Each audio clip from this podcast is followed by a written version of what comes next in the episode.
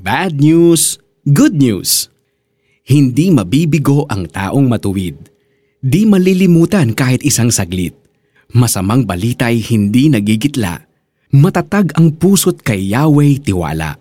Mga awit 112, 6-7 Magkahalong tuwa at takot ang naramdaman ng mag-asawang Che at Allen nang marinig nila ang balita. Six weeks na raw buntis si Che, sabi ng kanyang obigaini.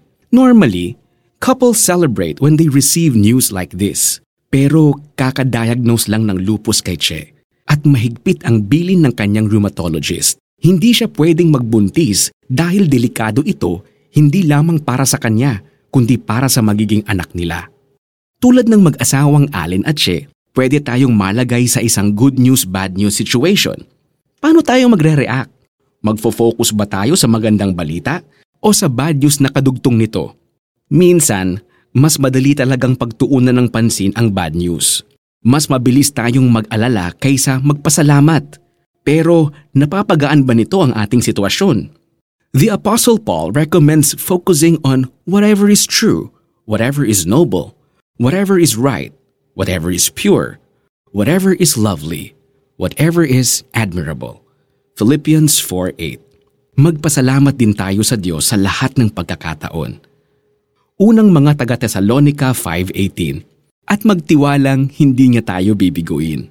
Pinapakita ng ating reaction kung gaano katibay ang ating pananampalataya.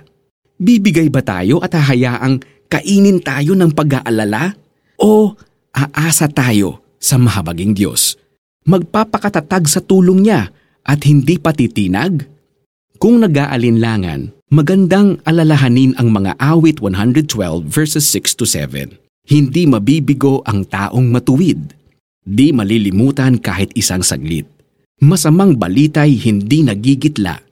Matatag ang puso't kay Yahweh tiwala. Imbis na mag-alala at mag-focus sa bad news, pinili ng mag-asawang Che at Allen na magtiwala sa Panginoon at i-celebrate ang good news na natanggap. Nine months later, nanganak si Che ng isang perfectly healthy baby boy. Nag-umapaw ang saya sa puso ng mag-asawa. Hindi rin mapantayan ang pasasalamat nila kay Lord. So let's pray. Lord, sa halip na mag-focus sa bad news, tulungan ninyo akong mag-focus sa good news at promising possibilities – Palakasin ninyo ang faith ko at turuan ninyo akong magpasalamat anuman ang sitwasyon. Amen.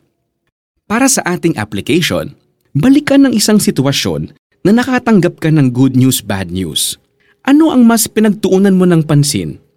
Kung mauulit, ano sa tingin mo ang mas mainam na response? Isulat sa journal ang iyong sagot. Such people will not be overcome by evil. Those who are righteous will be long remembered. They do not fear bad news. They confidently trust the Lord to care for them. Psalm 112, verses 6 to 7. If this app is a blessing to you,